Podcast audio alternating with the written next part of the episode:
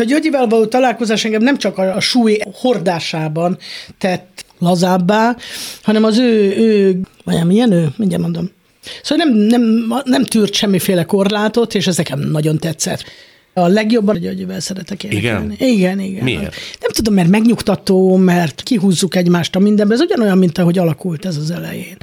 Hogy én nagyon respektáltam az ő valamilyenségét, ő nagyon az enyémet, mind a ketten mást hoztunk ebbe a dologba, és, és ez megmaradt, és ez nem vált szét. Ezen gondolkodtam, hogy van egy nagyon jól összeszokott tandem, és az egyik taggal, Györgyivel a betegség okán történik, ami történik. Ez egy borzasztó dolog. Ez egy borzasztó dolog.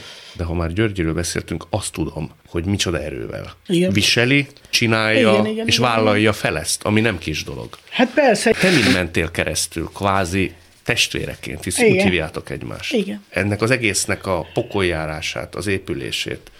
Mit mutattál? Azt mutattad, hogy Hát nincs baj? Dehogy is.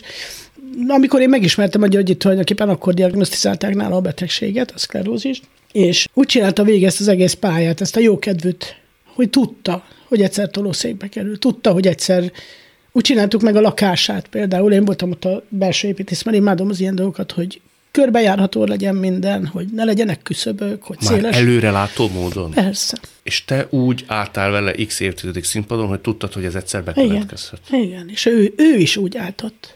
Szóval azért ez, ez egy nagyon durva dolog. Nagyon. Nagyon. És ha ő ülne itt és beszélne erről, akkor ő nem sérne, ő nevetne. Ez, Igen. ez a legdurvább.